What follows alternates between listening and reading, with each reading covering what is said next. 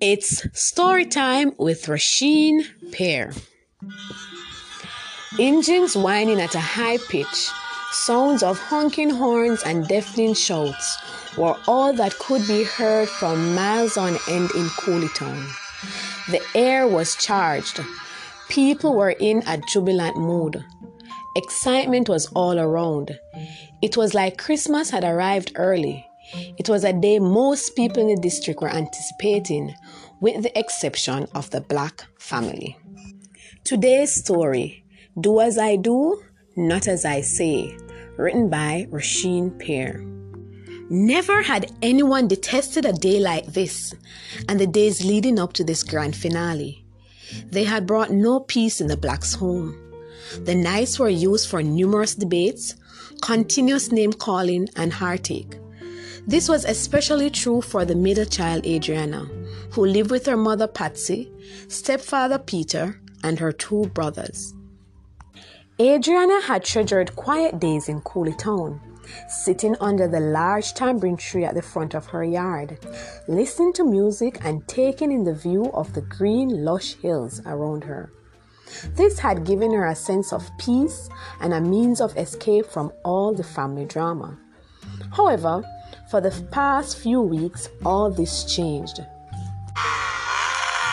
The streets were now filled with people adorned in all sorts of colors, and unwanted sounds were the order of the day. Adriana, you need to come see all the excitement, her mother shouted. Not interested, mother, she yelled from the safe haven of her bathroom. Since an election had been called in Cooleytown, the whole district seems as if it has been turned upside down. Even the animals seem to have caught the election fever with the constant barking, mooing, and clucking.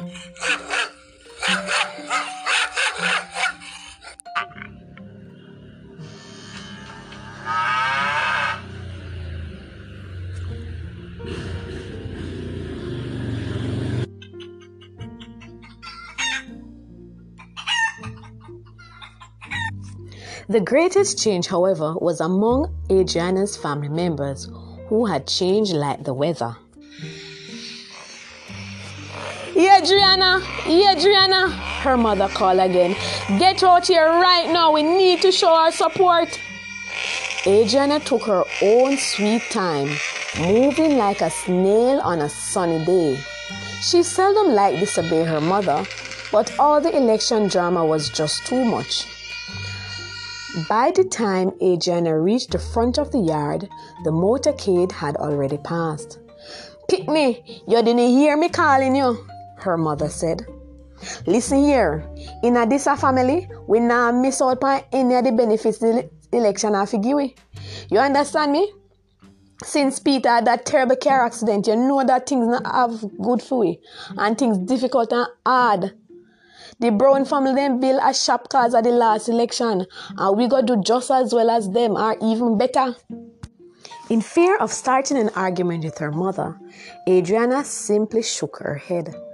Her mother had become someone she could hardly recognize. Where was a woman who would say, Adriana, honesty is the best policy? Pickney, you must have integrity. Speak with the truth always cast it what it will.